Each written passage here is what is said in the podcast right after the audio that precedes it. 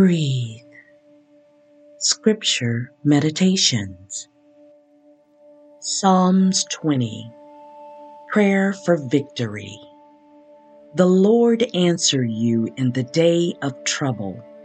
The name of God of Jacob protect you. May he send you help from the sanctuary and give you support from Zion. May he remember all your offerings and regard with favor your burnt offerings.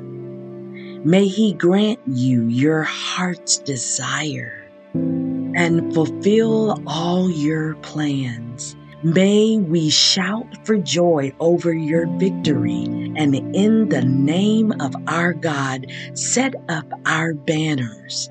May the Lord fulfill all your petitions. Now I know that the Lord will help his anointed. He will answer him from his holy heaven with mighty victories by his right hand. Some take pride in chariots and some in horses, but our pride is in the name of the Lord our God. They will collapse and fall, but we shall rise and stand upright. Give victory to the King, O Lord. Answer us when we call.